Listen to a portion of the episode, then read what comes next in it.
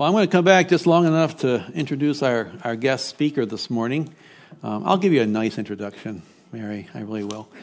Um, I started supporting FRCZ and making you aware of it um, some years ago when I met the former center director, Brenda Benegas. She came to a pastor's meeting, and, and I was just sold because of Brenda, because of the presentation she made, because of her heart, and, and we started supporting FRCZ as a church from that point on. Um, she left, I don't know, was it three years ago? I don't know how many years you've. Almost four years. Is that so? Boy. And at that point, um, by that point, by that point, I was on the board of FRCZ, and we needed a new center director. We needed a new administrative assistant. It was Dusty Bluma, who was part of our church at the time. Um, and so, as a board member, it was a very serious time, wondering how we're going to find people to replace Brenda and Dusty simultaneously. Um, and the Lord led us very quickly to Mary King and to Esmeralda Diaz. And then within a year's time, probably, we found out the building where FRCZ met for years was going to be torn down, demolished. It was owned by, by Zion, the school district. And so these are really big things that, that came up in a very short period of time. And every one, you kind of wondered, well, how are we going to get through it? Will we get through it? Um, as I introduce Mary today, I simply want to cut to the chase and say I have been so impressed with you, Mary. Um, I didn't know you at all when you took over as center director, um, but what has struck me the most about you is your vision.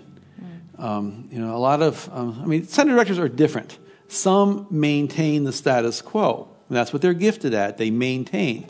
Um, other people in places of leadership don't maintain the status quo. They're always kind of pushing towards something else. And Mary, I see you in that latter category where you have just come up with idea plans for plan, and, and they're excellent. They're good, and they are taking FRCZ steadily to the place where it needs to be. And so I personally am commending you and complimenting you uh, public right, uh, publicly right now for what I've seen in you in the, the four years since you've been the center director.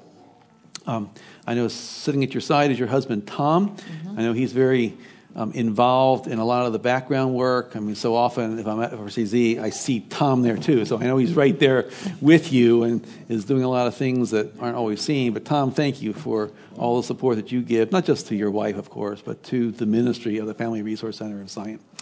So Mary's here today to make a presentation. We'd had Brenda here probably about three times. Um, this is the first time Mary has come. And I didn't, you know, I'm a pastor.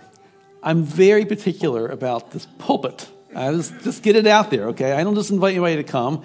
And I didn't know what Mary would be like making a presentation. I just didn't know. I didn't know if I could have her just take 10 minutes or actually take the message time. I wasn't sure. Um, but Roger Handyside, who many of you know from Cornerstone, told me about a month ago that he had just had Mary and had her several times and that she makes an excellent presentation. And I said, Well, did you give her the message time too? He said, Yes. Now, if Roger commends somebody, I know Roger Handyside. I know that's all I need to know. So it was based on his recommendation, Mary. That, that week, in fact, I got in touch with you. So why don't you come now? And um, I don't think you get nervous, but if you do, you couldn't have a more friendly group of people that's more behind you I than this Holy people Spirit, right here. I tell you. So, no, I am very grateful and Good. thank you for your, for your Okay. kind words. I the Lord is present here, and I can feel it through the way the Holy Spirit works through music. The way the people coming through is just absolutely amazing. And um, thank you for your kind introduction. Everything that has happened from the beginning of my time at FRCZ all the way up through today has been God led. Um, I'll share a bit in uh, what I'm sharing today, but the bottom line is the day that I was fired from my job of 16 years um, was in preparation for the journey that I've been on in the last four years. And God has just been amazing and faithful through it all. But I will share some of that today. Um, and also, as um, my husband was mentioned, the reason he's at the center, and this will also be mentioned later as I'm speaking, um, he is one of our male advocates. So he is meeting with young dads and uh, using our Earn While You Learn curriculum to help grow stable men and fathers as they go into life. And also, he has worked with uh, dad who was not faith based. He didn't believe in Jesus at the time. He believed that abortion was okay.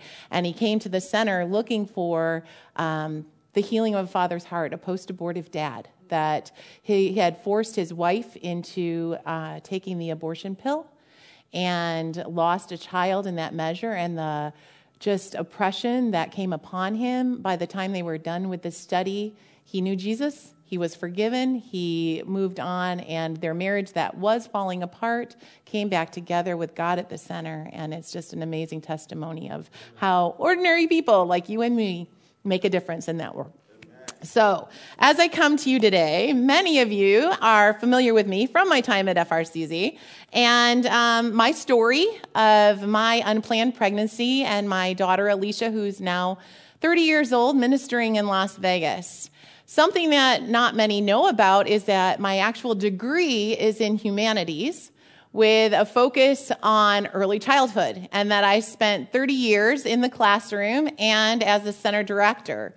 And in that 30 years' time, I had much opportunity to really get involved in children's literature and find um, different aspects of authors and things like that. And there's one that stands true today in the work that I'm going to talk about today, as well as what I do on a daily basis. And it's a book by Dr. Seuss, who I'm sure many of you are familiar with. Uh, his story of Horton Hears a Who. Some of you may have read it to your grandchildren or to your children. And it has a phrase in it that says, A person's a person, no matter how small. And for those of you that don't know the story, Horton is an elephant. And Horton finds this tiny speck of dust that he hears cries coming from. And he finds out that the Who's in, this, in the little village of Whoville live on this speck of dust. And they're facing a perilous fate that Horton decides he's going to save them from this fate. Well, as he makes this decision, because nobody else can hear or see them, Mama Kangaroo comes along and she decides that Horton's crazy. And so she goes around telling everybody that Horton's crazy, and Horton begins to be mocked and ridiculed and made fun of. But Horton stands true, and he decides he's going to save these Who's in Whoville, and he describes it to everyone that even though you can't see them, and even though you can't hear them at all, a person's a person, no matter how small. So simple is that message that a person's a person that we teach it to our preschoolers. And we teach our children that no matter what they look like or no matter where they live, no matter if somebody's like you or not, that life is valuable. And that we are all deserving of life. And also, this book goes through that, but it goes a little bit deeper. And it talks about how we, the bigger folk, have a job to defend the smallest of the small that are around us. And even though it's a preschool lesson, Many people in our society don't practice that. The world will say that some unborn children, the smallest of the small, are disposable. That because they're determined to be a mistake, or maybe they have a disability, maybe they're a girl instead of a boy, or maybe their parents' circumstances are deemed just too unfortunate. But a person's a person. And many of us think about this in January when we all come to church for the Sanctity of Life Sunday, and we thank President Ronald Reagan for that immensely, for bringing that up to us. But we can't limit this idea to one day or one month. We have to bring it together all our lives. And we have to stand and know that a person is a person. What does it mean to believe in the sanctity of life? Well, the Bible says in Genesis 1 26 through 27, then God said, Let us make man in our own image, according to our likeness. Let them have dominion over the fish of the sea, over the birds of the air, and over the cattle, over the earth, over every creeping thing that creeps on the earth. So God created man in his own image.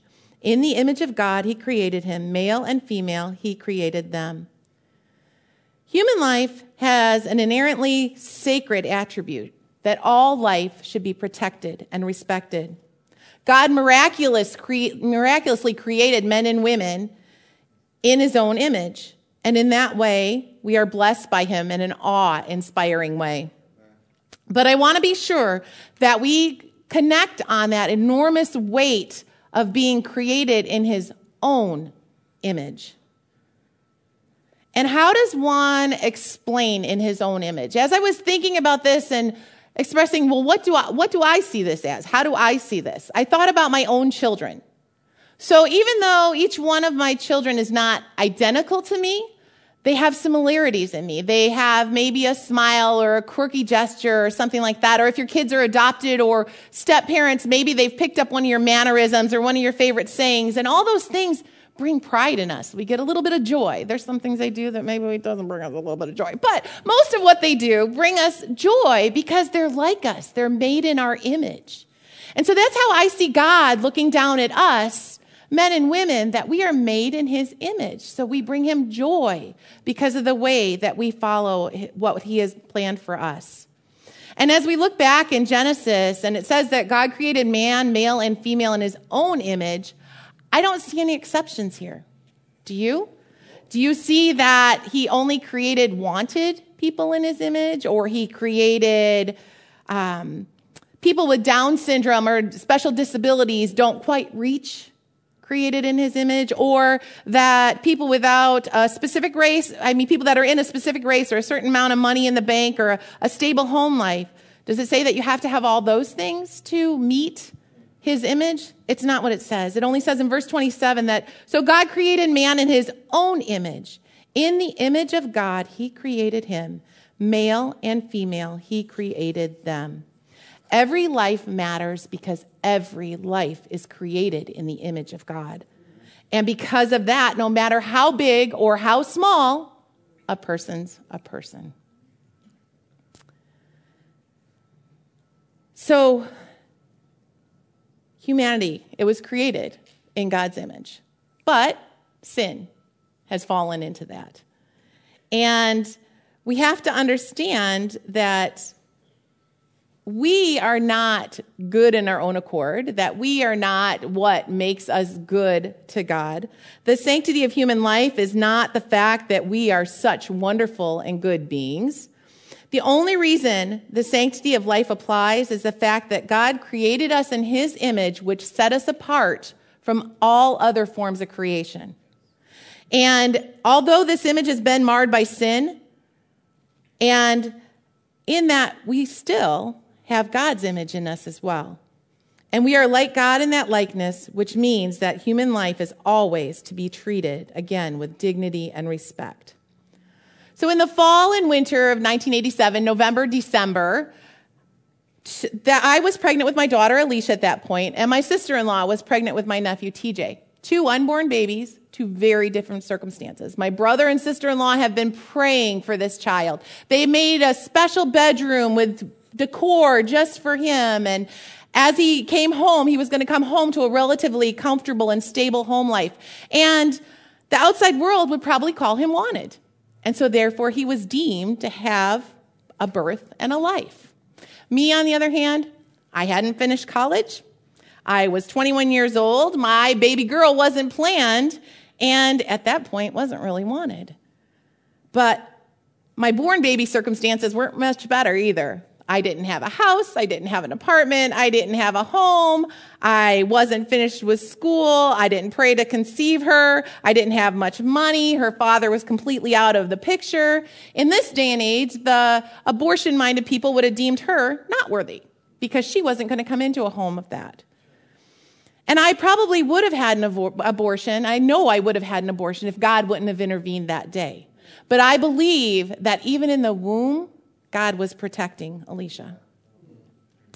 So up here, there are two sonograms. So I want you to look at these two sonograms. They're two different unborn babies, both around the same gestational age, about 18 to 20 weeks. Can you tell by looking at these which one is planned? Which one's unplanned? Which one has a home that has got a special room waiting for them? Which one has no place waiting for them? You can't tell. You can't even tell their skin tone, their eye color, their, t- their um, hair texture, because it doesn't matter. What you can tell is which one was created in the image of God and which one is made in his image and loved and blessed by him. And we definitely don't need a sonogram to tell us that. Different unborn babies, different outside circumstances, same creator, same God given dignity, value, and worth in his eyes. Psalm 139, 13 testifies to this, and it says that God's a giver of that God, who's a giver of life, and David inspired by the Holy Spirit when he wrote this. For you formed my inward parts. You covered me in my mother's womb. I will praise you, for I am fearfully and wonderfully made. Marvelous are your works, and that my soul knows very well. My frame was not hidden from you when I was made in secret and skillfully wrought in the lowest parts of the earth. Your eyes saw my substance being yet unformed. What does sanctity of life mean? Exactly what this psalm tells us that God, as a creator, miraculously knits us together in our mother's womb despite any outside circumstances. Though we are physically different, though our situations and environments are different, though our health might be different, our finances might be different, we are all created in the image of God. And because so, all of our lives are sacred. The sanctity of life means that humanity is more sacred than the rest of creation. Now, I'm not saying that human life is holy in the sense that God is holy, because God is only holy in and of himself. Human life is only holy in the sense of being set apart from all other life that's created by God. And with that being set apart, there's more good news that comes from it. With that status, the Bible tells us that every unborn child is loved by God so much that even before their conception, he sent his only son, Jesus Christ, to die for them, to conquer death for them, to be raised from the dead for them, and right now is sitting at the right hand of the Father so that they might be saved. We are all more than just the mistakes of our parents. And thank the Lord that none of us are the sum of our total mistakes or our total sin. While God gave humanity the authority to kill and to eat all other forms of life. In Genesis 9 3, it says this it says, Everything that lives and moves about will be food for you. Just as I gave you the green plants, I now give you everything. So God gave us everything. But he goes on to say this about the murdering of human beings that is expressly forbidden. It says this in Genesis 9 6. Whoever sheds human blood, by humans shall their blood be shed, for in the image of God has God made mankind. Statistics tell us that over 4,000 babies are aborted each day in the United States. And that's not just 4,000 babies, that's 4,000 moms who have suffered the effects of abortion that last them through years. That's women and men who suffer afterwards, many secretly dealing with their loss and shame and pain over the course of many years. One of those other things that people don't really know about me is three years prior to that saving grace of my daughter, I found myself pregnant and I had an abortion. And it took years, years to work through the pain and the relationship dysfunction and all the different issues that come along with post abortion stress. To come to a point in my own life that I could accept the gift that God has given to me and truly be forgiven and set free. It's, it's something that you just can't let go of unless you allow it to be taken by God. And perhaps that's a mistake that somebody in this room has gone through. But here's something that I want you to know that you were created in the image of God. God knows you, God loves you, and you are fearfully and wonderfully made. He loves you so much that before you were conceived, he sent his son to die for you. His son rose from the dead for you and is now seated at the right hand of the Father for you. All we have to do is lay down our burdens, accept him as Lord and Savior, and daily try to follow him the best we can. If there's anyone sitting here today that doesn't know that saving grace from Jesus, come talk to me. Come talk to Pastor George. Come talk to somebody else in here because it's something that is eternal. We as Christians, we have to testify that life is made in the image of God. No matter who it is, every life is precious, every life is beautiful, and every life matters. And we are blessed to belong to a church where they believe in the sanctity of life. But that's not so true in our world, but it's also not so true in our United States. As early ago as 2017, down in Fort Worth, Texas, listen to what this was. At a pro abortion prayer event, one of its organizers, a minister, told the local paper Women seeking an abortion are largely women of faith. They're not having an abortion in spite of their faith. It's in many ways informing the decision that they make. They have a God given right to make decisions about their life. Another minister at this event, who's affiliated with the Evangelical Lutheran Church, told a national public radio show that because Genesis tells us that life starts with breath, that abortion can then be viewed as morally acceptable. Imagine how those unbelievers or those that don't know the truth look to these Christian leaders and are confused and are misled into different ways. And that's why our public witness matters. Our voice on the subject of abortion matters. It matters to the little babies who have been deemed disposable. It matters to the post abortive mothers who are seeking forgiveness and healing. It matters to the post abortive fathers that mourn the loss of their children. And it matters to our lost and broken world in need of hope. It's a simple message. I said that from the start. Because if all life is created in the image of God, then a person's a person no matter how small.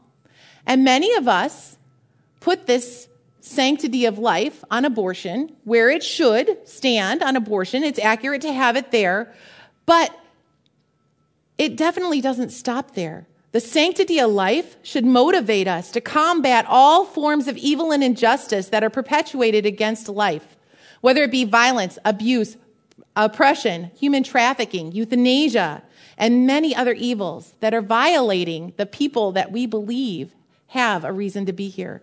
Beyond just acknowledge, acknowledging that there is sanctity in life, there's a command against the things that are happening to us. It says in Matthew 22, 37 through 39, that you shall love the Lord your God with all your heart, with all your soul, and with all your mind. This is the greatest and foremost commandment. The second is like it you shall love your neighbor as yourself. In these commandments, we see that our actions are to be motivated by love love for God and love for others. So if we love God, we'll value our own lives as part of God's plan to do his will with our lives. And we'll love and care for his people. We'll make allowances for other people's faults. We'll forgive anyone who offends you. And above all, we must clothe ourselves with that love and that binds us together in perfect unity. We'll protect the unborn and stand to fight to encourage these moms and families. We'll protect them from harm, whether from an abortion, euthanasia, human trafficking, or other abuses. While the sanctity of life can be the foundation, love must be the motivation. I want to say that one more time. While the sanctity of life can be the foundation, love must be the motivation. And that's where we stand at the Family Resource Center of Zion. We are there to educate, to empower, and to encourage. We believe that each heart needs to be turned to God through the love of Jesus. We must reach out to the community through the church. And that's church with a capital C. We've got to tear down the four, walls of the building and stand together in the body of Christ. We must love moms so deeply that we're loving babies into life. We have to stare, tear down the hypocritical stereotypes of Christianity and love people in the circumstances that they're in. And I know in many ways I'm preaching to the choir at this church. That this church, the members are supporting lives of the unborn through finances, prayer, material donations, and beyond. I mean, in 2019, FRCZ supplied 92 families, making up 406 visits. And with those families, we gave out 28 hats for the cold weather, 118 containers of food, 588 articles of clothing, and almost 4,000 diapers. Beyond material assistance, we had 312 spiritual conversations. That's either praying or talking with somebody. And with those, we had over 20 rededications or new believers come. And in the first two months of 2020, our clientele has over doubled that of last year. And as I was looking and putting things into the computer on Thursday, we have a graph that shows last year and this year. Last year, our March clients to Thursday's date was eight. This year, our March clients to Thursday's date was 28. God is moving. God is moving. And we are making a difference in all of the northern area, Lake County, as well as we have people coming from southeastern Wisconsin to our center. Many hours have been put into researching, praying, and seeking what God's will is next for Family Resource Center Zion. And it's become evident that an ultrasound program is in our future. How far? We're waiting on God for that. We're taking steps as He leads, as He guides. Pastor George shared earlier that, um, you know, we've had donations coming in for it. But the, we are at the fundraising point at this point. So now we're getting the money to um, come together to support the program. And one thing that I want to assure you as I stand here today, as I spoke of those numbers gaining on the clients that are already coming in, an ultrasound program is not going to diminish that because we have another team coming in to support those unborn, to support the ultrasound program. And the team that is building right now, that's working with the Earn While You Learn and the material assistance and all the things that we offer now, the uh, post abortion Bible studies, all those things, they're staying where they're at. So this can continue to grow, and God is now growing this program as well. What it will do is it will increase the reason for clients to enter the doors and it will bring a portion of our focus solely back to the origin of saving babies through loving moms. I love God stories.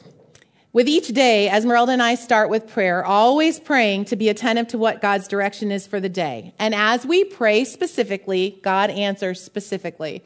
If we're praying in the morning and we're praying for to come to the rem- remember, bad word, remembrance of our clients, someone will call on the phone or they'll walk through the door that hasn't been there in a while. Or we'll be praying for advocates or for our volunteers, just that they come in and be a part or that they feel special and we'll get information from that. Or we'll be praying, Lord, we don't have any size five diapers and Pastor George walks through the door with a bin from you of size five diapers. As we pray specifically, God answers specifically.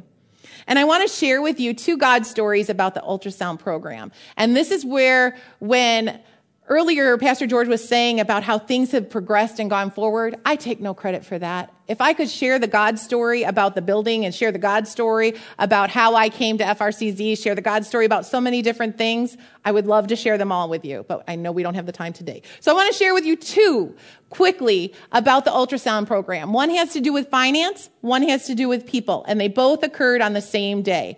Though it happened back in July of 2019.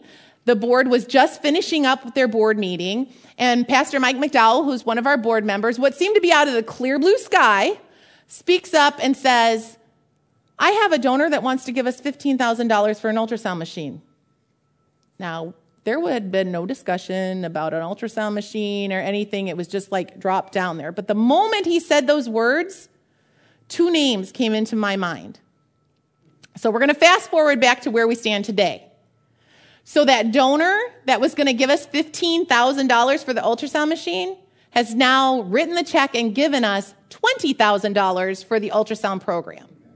Those two people, the first one was somebody I knew from my past. He was my doctor back in the day when I was a teenager and fresh out of high school. His name is Dr. Dennis McCreary. And he has signed on to be our medical supervisor for the ultrasound program. When people look at uh, opening a program and starting a program, usually that is the hardest position to fill because the uh, obligation goes on to them, the responsibility goes on to that doctor. And sometimes it takes a year, two years, three years. It took us 45 days. That's God. And the second one, the name that came up was Margie Trainer. She's an RN that I knew her name, but I didn't really know who she was. And I stopped her one day after church and I said, I don't know what this means, but I'm supposed to talk to you about this ultrasound program. And Margie has come alongside of us. We didn't know she was supposed to be the nurse manager. We didn't know what role she was supposed to play. But what she has done is walked us through this whole journey of the medical process of becoming an ultrasound at a medical facility and an ultrasound center. So those are just two of the ways. And if you know either of those two people, ask their side of it because how God worked miraculously through them is absolutely amazing. But what about you? Is God calling you deeper? Is your heart stirring right now? Have you been thinking, you know, I really want to get more involved there. I really there's I can I can give a little bit to of my time and work with men or women, or there's this burden just that I need to come and be a part of this. And then come the reasons, well, I don't have much time. They don't need me because I don't, I'm not educated in that area. It's not my specialty to do that. Or, you know, there's 10 million other reasons. Well, that stirring that comes inside you, that's the Holy Spirit. That's the Holy Spirit convicting you that this is what He wants you to do. And those reasons or excuses that are coming up, that's Satan who is in fear of the difference that you're going to make for the cause for Christ in this program. Open the door and let God use you to lead people to Him. As we move into the new decade, I have one more question. How are you, each one, going to become more involved at FRCZ in 2020? You see, this is one of the goals that our board has come up with. How do our churches, our bodies, become more intricately, intricately invested in FRCZ? Prayer and money, those are givens. God proves that it's very capable. My pastor likes to say, all the money is there, it's just still in your pockets. So God's provided it all. Um, it might be simply speaking up to your own little world that's around you and share the ministry of FRCZ or to start the conversations about being pro life and how every life matters. Maybe it's coming to the center and packaging diapers. We have a volunteer that is faithful that comes every two weeks, and she said, God led me, and my gift is packaging diapers. Okay, we appreciate that.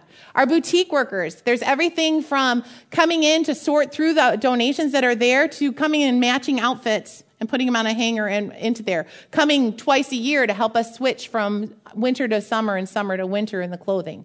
Very wide variety of things there. It might be coming in as an advocate, which you're like, oh, I don't have time to do that, or oh, I'm not qualified to do that. If God is praying and leading you to do that, yes, it takes a bit of time for the training. It's about eight weeks of an, about two hours a week of going through and going through the um, work and stuff like that. But once you're done with that training portion, literally you write your schedule to what fits. Maybe you come every week for two hours. Maybe you come every other week for two hours. Maybe you come once a week for one hour. Maybe you come twice a week for an hour. We have found when the advocates come, the clients come to meet with them. And it's amazing how God puts these people with these people. And that's what they need. Our advocates are so diverse in who they are and where they come from. We have from pastors' wives to AbbVie workers.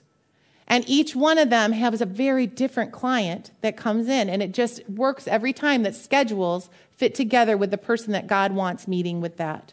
So now, as we're extending, maybe God's calling you to be one of our ultrasound technicians, which is a volunteer position. That again, once we're done with the training, which we'll provide, you have to be an RN to do that, but you're looking at maybe an hour a week, maybe an hour every other week, depending upon how the schedules fold. Maybe God's calling you into a career move and looking for you to be our nurse manager, which is a part time position. Whatever God is leading you, all I'm asking you right now to do is start to pray specifically. Pray to God and see what is His will and what is your want, and see where those fall together. Pray the prayer that I prayed the morning that I was fired from my dream job of 16 years to prepare me for this amazing journey that I've been on. I prayed, Lord, you know I'm comfortable where I'm at, but don't let my will hinder your will. Let's pray. Lord God, I thank you so much for the opportunity to just be here today, to share your word, to share with these people. I thank you for each and every one of these hearts that are turned to you, that support you, that love you. Lord God, I thank you for the respect for human life, for that sanctity of knowing that we are created in your image and we are who you want us to be. I pray for any person here that is struggling with a past abortion, Lord God, whether it be the woman who unsacrificially just lost a piece of herself, Lord, to the man who had no control over what happened, Lord. Allow them to come forth and step forth in truth and know that you are the Savior of all. I thank you that this church is standing to fight for the unborn. We pray that they will continue to and also to begin to fight the oppressed, fight human trafficking, fight euthanasia, Lord God, that we stand up for the sanctity of life of all people. Lord, we just pray over this ministry here that each of these hearts that you're touching today will find their place in your ministry at FRCZ. We thank you for all that you do, and we thank you for all we are because of you. And we pray this in your name. Amen.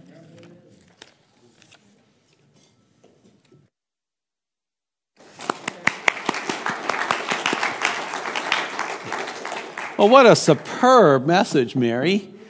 Um, so cohesive and all encompassing and challenging. I mean, I don't think anybody could have done a better job than you just did. So thank you so very, very much. Um, I love the way you even uh, gave possible opportunities. Um, just so you never know who's here that's just kind of thinking or or you got them thinking about um, a role. And I think she pretty much opened the door so that anybody might see something that God might be calling them to do um, to help um, in the ministry, which fundamentally is saving human life, uh, holding sacred, sanctified human life.